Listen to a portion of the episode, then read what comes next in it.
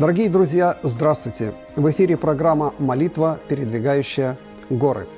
Сегодня мы познакомимся с еще одним молитвенным опытом нашего гостя, которого постоянные зрители уже, я думаю, хорошо знают.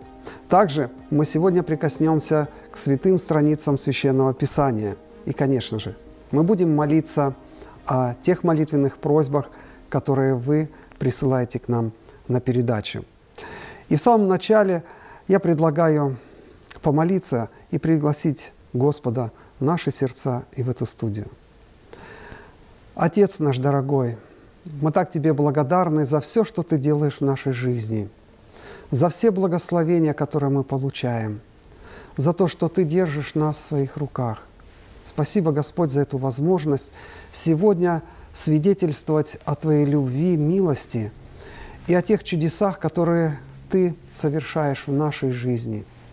Благослови, чтобы все, что будет сказано здесь, было для Твоей славы. И пусть Дух Святой присутствует здесь, в этой студии и в наших сердцах. Во имя Иисуса Христа. Аминь.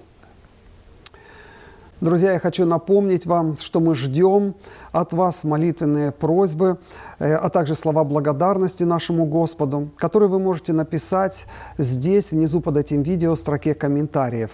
Мы их обязательно прочтем в прямом эфире, и ваши просьбы отправим в наши молитвенные группы. Если вам удобно, вы можете их выслать текстовым сообщением на номер телефона 916 827 85 40. И еще, если вы находитесь в округе Сакраменто или близлежащей территории, и у вас есть молитвенный опыт, которым вы готовы поделиться здесь, на нашей передаче, пожалуйста, позвоните нам по номеру телефона 916 254 81 82. Мы верим, что и эта программа станет благословением для нас и для тех, о ком мы молимся. Ну а сейчас пришло время представить гостя нашей сегодняшней передачи Андрея Жигалова. Андрей, здравствуйте. Добрый вечер. Я очень рад, что вы согласились снова прийти к нам на передачу и поделиться своим молитвенным опытом. Спасибо вам за приглашение. Слава Богу. Мне запомнилось, как вы в прошлый раз рассказывали, как в вашу семью перешел опыт той семьи, в которой вы выросли, то есть молитвенные такие семейные богослужения, которые вы проводите, да, дома. Да. Еще больше меня поразил опыт ваш, что у вас, оказывается, на работе есть молитвенная группа. Да, она до сих пор существует, еще раз. Вы молитесь. О чем вы молитесь? Расскажите, вот так, в общем-то. Мы молимся о наших насущных проблемах на нашей работе. Мы обязательно молимся о проблемах наших семей, о проблемах в семьях наших работников. Потому что мы с работниками общаемся. И они нам делятся своими переживаниями, которые у них есть в семьях. Мы молимся за... Обязательно мы молимся за наше государство, за наше правительство, за нашу страну, в которой мы сейчас живем, и за те страны, из которых мы, как иммигранты, вышли. А скажите, люди же знают, ваши работники, что вы молитесь именно о решении их проблем, так ведь? Они вам говорят, и они знают, да, что вы молитесь. И вы говорите, что вы там, у вас группа это состоит из молитвенников из разных церквей, то есть принадлежат, да, разным конфессиям, да? Да. Но у меня вопрос такой. Было ли такое, что вот вы вместе собрались, вы о чем-то молитесь, а Бог отвечает прямо противоположно? Обязательно было. Да, было. Было. Что вы делаете тогда? Как вы на это реагируете? Ну, мы не теряем веры, во-первых. Мы не теряем веры, мы не теряем надежду. Мы знаем, что Господь в свое время всегда ответит. И Он отвечает. Он отвечает. Вы знаете, у нас такой был опыт на работе, что вот в связи с этим кризисом сейчас, который есть во всем мире, нас на работе не хватало работников. И мы молились. Нам не хватает работников. У нас много работы, а работников не хватает. И вы знаете, Господь послал работников нам. И когда я начал с ними работать, мне очень жаль об этом говорить, но одного работника нам пришлось и уволить, понимаете, потому что он даже сам попросился. И я снова на колени падаю, говорю: Господи, ну почему так? Вот. Ну, вот я и хотел узнать, вот что вы делаете? Вы опять молитесь? Ну, много ж вопросов появляется. Да, да, обязательно. И вы люди из разных конфессий. Стран и культур. Да, и разных стран, культур. Вот, как они реагируют? Просили Бога, и вроде бы Бог ответил, а получается, недоответил? Не теряете ли вы веру? Вы знаете, иногда мы падаем, но, будучи христианами, мы не теряем веру, потому что мы уже очень много опыта имеем с Господом. Да, ну вот вы взрослые сейчас. А в детстве у вас были моменты, когда в юности, особенно в переходном возрасте, когда вот Бог, казалось бы, вас не слышит? Обязательно были. И что вы делали? Как вы реагировали? Что бы вы могли сейчас сказать вот молодым людям, которые сейчас молятся? У каждого своя проблема или просьба, а Бог не отвечает, как будто не слышит. Ну, во-первых, что я делал? Будучи ребенком, вы знаете, сейчас я могу совсем по-другому ответить, но когда у меня была проблема, я сразу шел к своему папе, маме, говорил: вот так и так и так. Они мне советовали: давай склоним колени, помолимся. Давай преклоним колени, и Господь решит эту проблему. Я то же самое сейчас говорю своим детям. Я говорю из своего опыта, чтобы они не замыкались в себе. Делились своими проблемами с нашим Небесным Отцом, делились своими проблемами и с нами тоже. Потому что если ты замыкаешься в самом себе, тут приходит на помощь кто-то другой. Да, тогда уже начинает действовать другое. Да. Приходит разочарование, да. И вообще вопросы появляются вот такие к Богу, что да, обязательно. Приводит к опасным последствиям. Очень опасным. И я очень рад, что со своими детьми я всегда могу поговорить на те иные проблемы, на те иные вопросы. Особенно со своей дочерью, она всегда со мной поделится. Что у нее в школе произошло? Мы преклоним колени, помолимся. Каждый вечер, когда мы с семьей собираемся для чтения Библии, мы всегда молимся о проблемах наших, о проблемах детей. Благодарим Бога за то, что Господь всегда отвечает на наши молитвы. Да, слава Богу. И все-таки вот болезненнее воспринимается не ответ или ответ Бога по-другому на наши просьбы именно в семье, болезненнее, вот, если что-то не так, чем на работе, так? Обязательно, да. Естественно, наверное. Но Господь знает конец. Мы же не знаем этого, а Господь знает. Да. Были такие ситуации, что было очень больно. И были ситуации: Господи, ну почему ты так сделал? Ну почему? Но проходит время. И совсем по-другому, и намного лучше, чем я себе представлял. И получается, ты понимаешь, что это было лучшее, да? Да. Еще раз, то, что мы можем сказать себе, и особенно молодым людям, не замыкаться в себе. Никогда. Никогда. Если какие-то вопросы появляются в молитвенной жизни, надо просто прийти к родителям. Как в Еремии сказано. К пасторам. Воззови ко мне, я отвечу тебе. Да. Хорошо, спасибо, Андрей. Ну, а какой молитвенный опыт вы приготовили нам? Сегодня мой опыт о том, как я был еще студентом в Государственном медицинском колледже на Украине, во Львове. Я как раз окончил школу, и вот по совету своих родителей я поступил в этот колледж. Колледж был очень хороший, и он считается до сих пор очень хорошим колледжем. И когда пришло время пройти вступительные экзамены, я их прошел.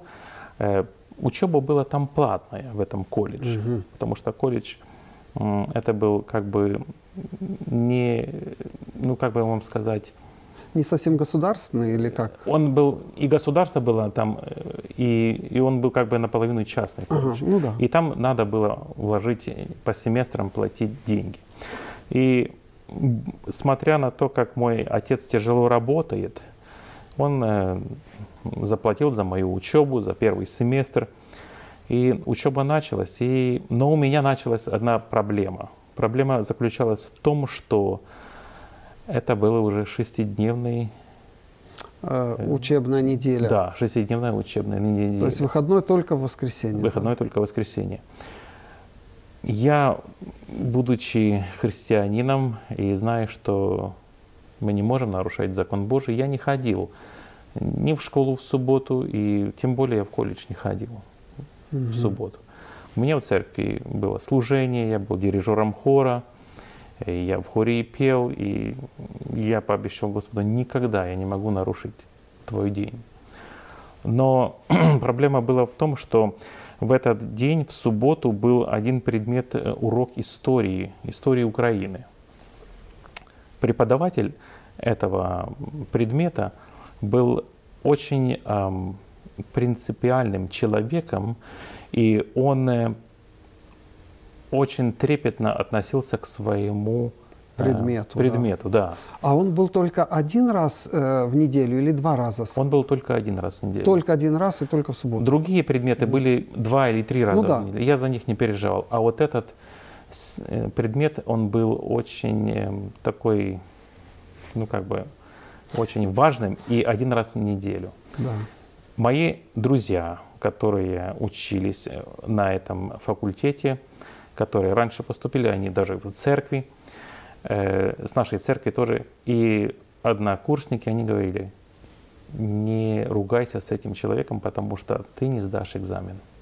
Если ты не хочешь, лучше подойди к нему и поговори по-хорошему, да. Ну, это всегда нужно так делать, со всеми, не только с этим учителем. Вы знаете, у этого учителя был непростой характер. Он очень непростой характер, он очень любил свой предмет, и он хотел, чтобы все студенты знали историю Украины на все 100%. Я не ходил полгода на этот предмет. Я даже То есть весь этот семестр, да? Я не ходил. И у этого учителя уже появлялись вопросы, почему такой студент с таким именем не появляется. И это дошло уже до главы моего курса, который был декана факультета. И тот говорит, ты решай свои проблемы сам с ним. Я не хочу вмешиваться с этим человеком, ругаться, потому что, как я уже говорил, у него не такой простой уж характер. Приближалось уже время заканчивания семестра, это был декабрь месяц, и я как-то в это учителя встретил на лестничной клетке. Был перерыв, он там стоял, отдыхал. И я к нему подошел и говорю, Ярослав Григорьевич, могу ли я с вами поговорить? Я такой-то студент. И я ему начал объяснять, почему я не посещаю ваш предмет. Он меня прервал, говорит, ах, ты такой. И он так меня назвал таким неприличным словом, как называют представители одной деноминации, как бы. Или... Да. Я говорю, я христианин, адвентист седьмого дня, я чту святой день, субботу, который записан, ну, в Библии записано. Я готов сдать ваш предмет-экзамен досрочно, если вы этого желаете. Экстерном. Если вы разрешите. Наверное, если вы разрешите. Но встретя этого человека и увидев, я понял, что у него очень большие проблемы в его личной жизни и проблемы с алкоголем. Потому что это видно по лицу сразу.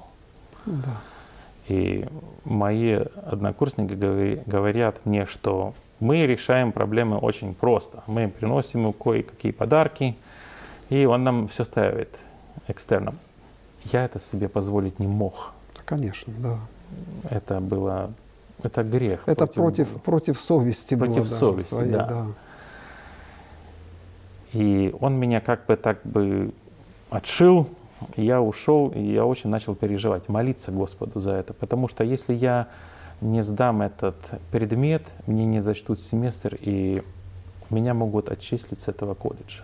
И деньги отца, который так тяжело работал, чтобы заплатить за мою учебу, они бы пропали. И я видел студентов, которые должны были покинуть этот колледж, потому что они не могли сдать тот или иной зачет, особенности вот по этому предмету истории.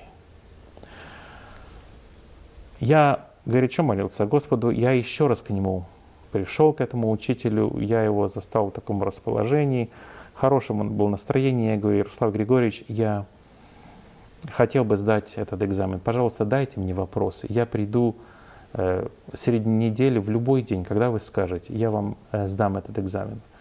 Он так улыбнулся, думает, что я шучу, но потому что он знал, что это за экзамен, а я не знал. Он говорит: хорошо, пошли ко мне в кабинет. Ну, и мы приходим в кабинет, он вручает мне вот такую пачку листов, и там 1324 вопроса по истории Украины. 1300. Да, это с начала скифов, сарматов до 1918 года. Выучись, сдашь. У тебя есть 2 недели до 23 декабря. 1300 вопросов за 2 недели. Да. Но проблема в том, что это не только надо было знать ответ на вопрос. Вот, например, какая-то дата, там, когда был подписан вот этот указ, в таком-то году. Нет, это надо было знать число, месяц и год. Ой. Если ты не назвал месяц или неправильное число, вопрос не засчитывается. Я взял эти листы бумаги с этими вопросами, пришел домой и поставил перед себя на стол, склонил колени и начал молиться. Говорю: Господи, помоги мне выучить эти вопросы. У меня 2 недели. Мне жалко своего отца и маму, которые так тяжело работают, чтобы оплатить мою учебу. Они не только платили за меня, и мой брат тоже учился на платном, и они за него платили тоже.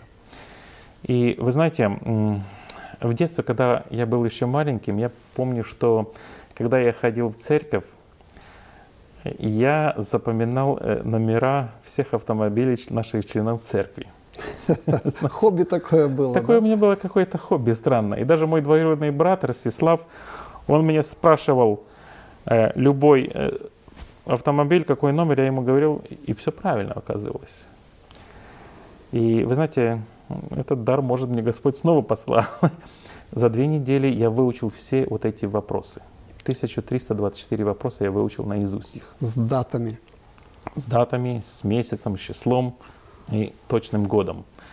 И также я выучил и другие эти вопросы, которые там надо было отвечать даже и без дат. И придя на экзамен, это была среда, 23 декабря, я пришел к нему, но я сдавал с другой группой учащихся. Он не разрешил это, не каждому это разрешал, но как-то Господь расположил его сердце. Я сел, и он каждому раздал билеты. В билете было 80 вопросов, ты должен был ответить. 80 вопросов, да, в одном билете? Да. Но обычно 3 вопроса там дают, а тут 80. А там было 80 вопросов, потому что ты должен был поставить ответ сразу, галочку, правильно, неправильно. Там, вот такое, да, понял. И у нас было... типа теста такое. Да, было. И у нас было 1,5 часа на этот тест. Если, помню, студенты сдавали, и они получали... там 3 балла или 4 балла, они были очень счастливы.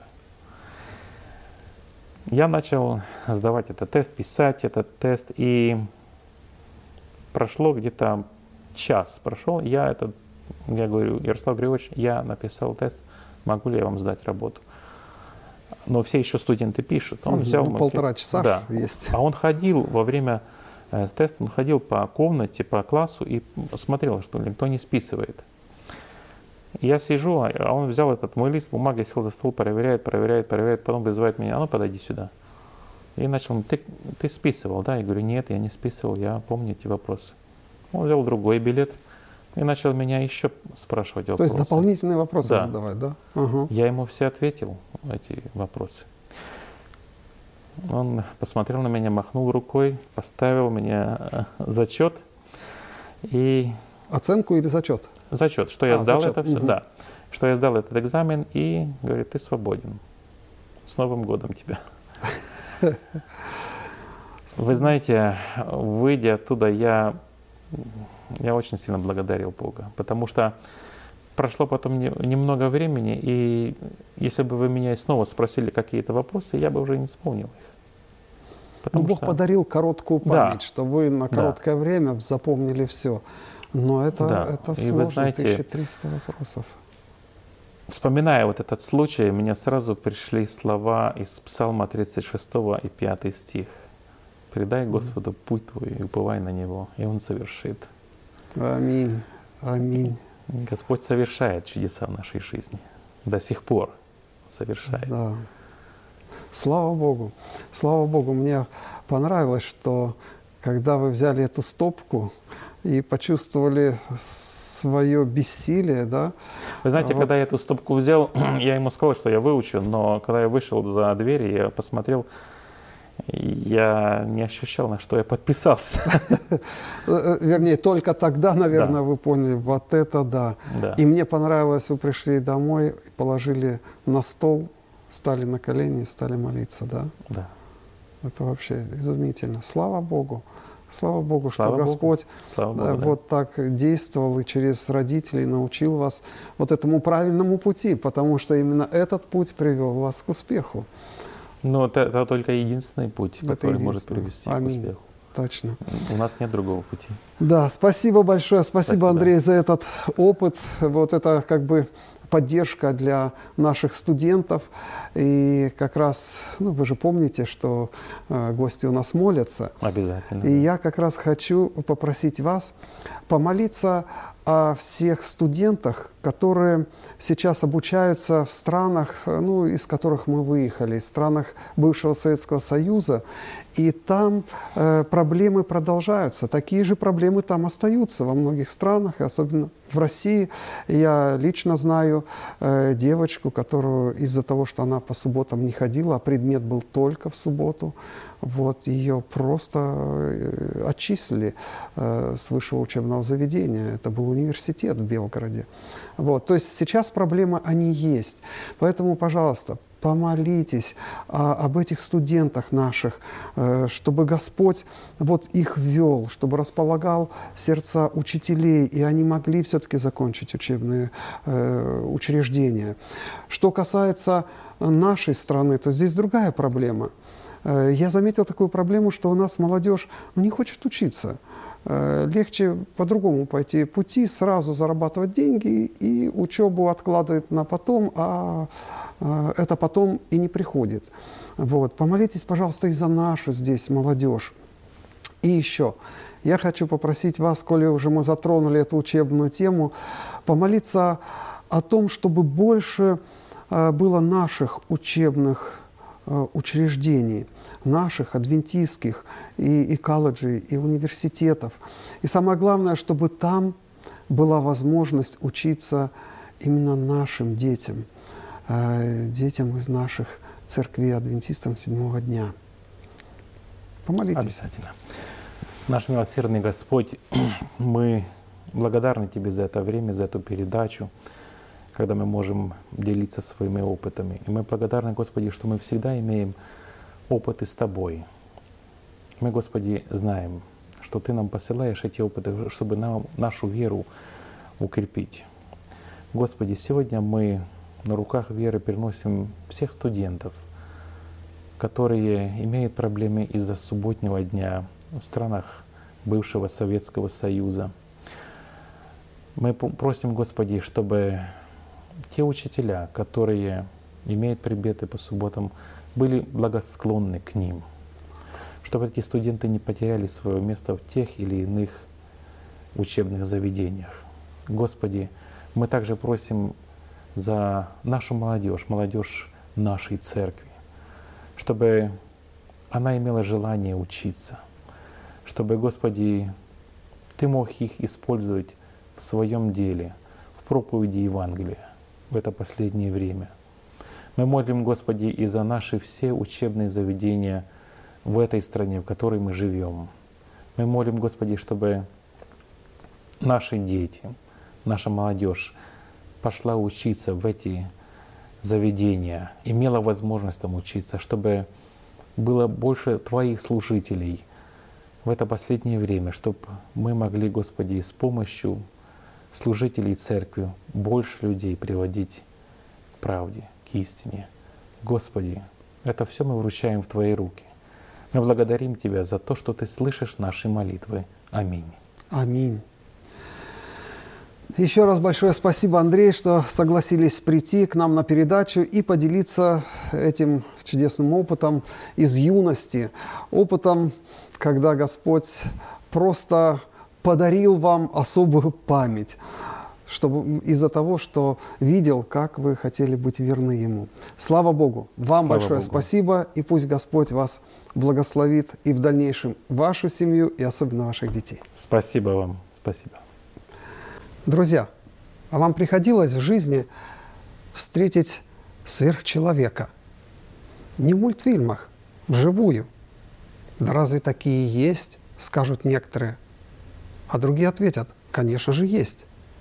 И приведут пример, как слабые женщины, например, 22-летняя Лорен Карнаки подняла упавший с домкрата автомобиль, чтобы спасти любимого человека. Или Лидия Анжью, которая преградила дорогу белому медведю, спасая своего сына.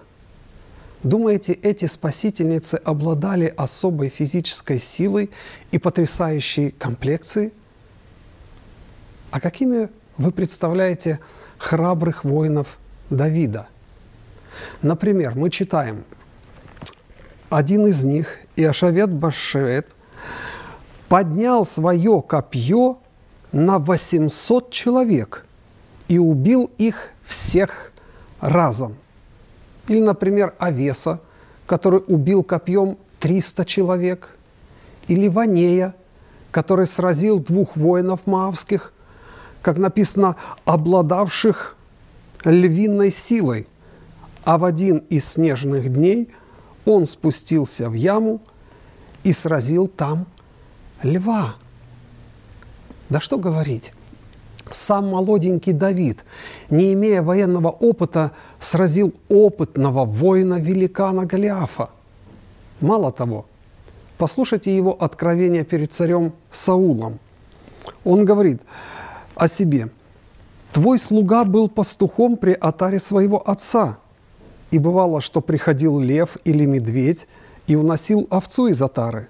Тогда я гнался за ним, разил его и спасал овцу у него из пасти.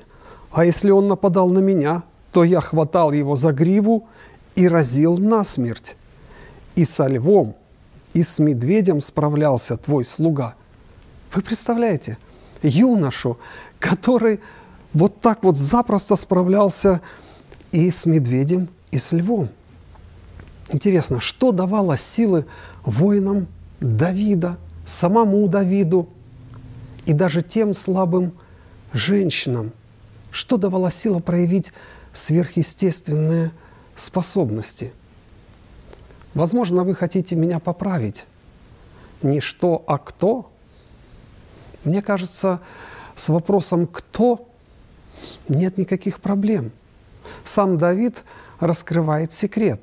Это записано в первой книге Царств, в 17 главе. Он говорит: «Господь, избавлявший меня от львиных когтей и от медведя, избавит меня и от рук этого филистимлянина». Господь, конечно, Господь. Понятно и то, кто дал возможность проявить сверхспособности Петру идти по воде навстречу к Иисусу. Только вот здесь не все так просто. Мы же знаем, чем закончилась эта, так сказать, прогулка. А помните, почему Петр потерял эту способность и освежился в воде? Да, отвел взгляд от Иисуса. Но уж по какой причине, это мы оставим самому Петру. Так все же, что позволяет слабым людям получать сверхспособности свыше от Бога? Может быть, любовь к людям и желание прославить Бога? Ведь сегодняшний наш гость Андрей очень хотел сохранить верность Богу в соблюдении заповедей и не хотел огорчать отца, так тяжело зарабатывавшего деньги для его обучения. К счастью, он знал, что нужно делать и у кого в молитве просить силы и способности. Думаете, подобное недоступно нам с вами? Уверен, Бог смотрит на каждого из нас как на Даниила, как на Давида и апостола Петра, как на Андрея, нашего гостя. Каждый из них знал, у кого просить. И разве сегодня молитва работает не так же, как раньше? А вы сами что об этом думаете? Но сейчас, друзья, пришло время нам прочесть те молитвенные просьбы, о которых мы молились на протяжении этой недели, которые пришли к нам на передачу. Мы продолжаем молиться о здоровье сестер Ольги Казаренко, Ирины Быковец и Валентины Жигайло. Также продолжаем молиться и о Максиме, у которого менингит в тяжелой стадии после укуса клеща. Ирина пишет так: «Он в коме, будут второй раз пытаться вывести его из нее. Первый раз не получилось, температура снизилась. Иногда бывает и повышается. Анализы не намного, но улучшились. Он сам врач. Его все знают и любят. Очень просят молиться, чтобы Господь помиловал, совершил чудо божественной благодати в жизни Максима и в этой ситуации дал будущность и надежду ему и всей семье». Также Ирина пишет: «Молитесь за Матвея, Тагучин, Новосибирская область.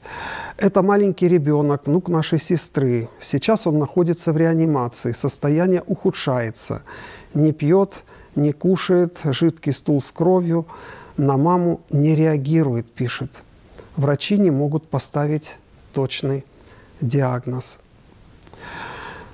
Альберт Петросян, наш постоянный участник, пишет: «Здравствуйте! Я рад вновь видеть вас и слушать вашу программу. За прекрасные опыты веры спасибо. Спасибо за ваши молитвы о моем здоровье, о здоровье моей жены Светы и, конечно же, о благополучии, мире и взаимопонимании в семье моей дочки Юли. Желаю вам всем благ, да благословит вас Господь. Аминь», — заканчивает он свое послание. Наталья пишет: «Большая благодарность за вашу программу. Бог слышит и отвечает. Мы молились о маленькой Светланочке. Слава Богу, у нее с одного глаза ушла полностью ретинопатия. Аллилуйя», — пишет она.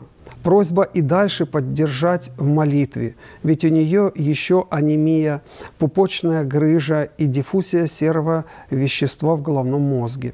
Верим, что наш Господь исцелит Светланочку». Продолжаем молиться за всех, о ком вы просите. Также пришла молитвенная просьба молиться о Стёпе. Его сбила машина, когда он на велосипеде катался около дома. Молитесь, пожалуйста, за Стёпкино здоровье. Он разбил голову, под вопросом, сотрясение или нет. Костя, так зовут папу, мама Светлана и сына Стёпа. Так вот в конце уточнили. Также Лилия пишет: «Дорогие друзья, пожалуйста, молитесь за нашего друга Вадима. У него пропало зрение на один глаз». Также мы продолжаем молиться о мире в Украине. И я хочу поблагодарить всех вас за добрые слова поддержки в адрес наших гостей, а также всей нашей команды. Большое вам спасибо за эту поддержку. Ну вот все просьбы, которые я имею на этот момент. Если вы написали, и я не прочел вашу просьбу, не переживайте. Как только мы получим, я сразу отправлю в наши молитвенные группы и обязательно прочту их в следующем эфире. А сейчас я предлагаю объединиться в одной молитве. Отец наш Небесный, мы так Тебе признательны за то, что Ты Бог великий. Ты создал нас по образу и подобию Своему. И Ты смотришь на нас, как на великих, Господи. Большое спасибо за доверие, которое Ты нам оказываешь, и за ту силу, иногда даже сверхспособности, которыми Ты наделяешь нас для славы Твоей. Господи, Мы так благодарны Тебе за Твою любовь, за Сына Твоего Иисуса Христа. Мы благодарим Тебя за то, что Ты слышишь наши молитвы. Сейчас пред Тобою мы прочли все молитвенные просьбы, которые сейчас имеем на руках. Господь, мы молим Тебя, чтобы Ты ответил на каждую. Ты видишь, какие переживания в семьях, о родных и близких, которые попали в больницу, которые в таком тяжелом состоянии, о маленьком мальчике, которого сбила машина. Господи, мы молим Тебя, чтобы Ты благословил каждого и прикоснулся к каждому рукою Своей исцеляющей. Господи, мы молим Тебя за каждую просьбу, которая прозвучала в этом эфире и которая еще не дошла, но она, так сказать, для нас в пути, а Ты, Господи, знаешь. Ты знаешь изначально. Еще уста не произнесли, а Ты знаешь все наши просьбы до мельчайших подробностей. Господь, мы молим Тебя, чтобы Ты ответил на все просьбы, которые прочитали мы и которые еще, так сказать, в пути. Господи, молим Тебя, чтобы Ты ответил и для славы Твоей, и для нашей радости. Господь, Ты поддержи и укрепи. Мы просим Тебя о наших родных и близких, о наших родственниках, о наших детях. Мы молим Тебя, чтобы наступил мир в Украине. Дополни, Господь, наши просьбы. И, Господь, прославься в жизни каждого из нас, в жизни всех, о ком просят здесь в молитвенных просьбах. Слава Тебе, Господь! Мы себя и всех этих людей отдаем в Твои любящие отцовские руки и благодарим Тебя за то, что уже сейчас Ты отвечаешь на все наши просьбы. Слава Тебе! Слава, слава! Любящий Бог, Отец, Сын и Святой Дух. Аминь. Друзья, наша передача подошла к своему завершению. Я очень благодарен и Богу, и вам за время, проведенное вместе. И еще раз хочу напомнить, если у вас есть молитвенный опыт, которым вы готовы поделиться здесь, на нашей передаче, пожалуйста, позвоните нам по номеру телефона 916-254-81-82. Это была передача «Молитва, передвигающая горы». До встречи в следующую пятницу в 7 часов вечера по тихоокеанскому времени. И пусть Господь хранит и наделит вас всем необходимым для славы Его и для вашей радости и счастья.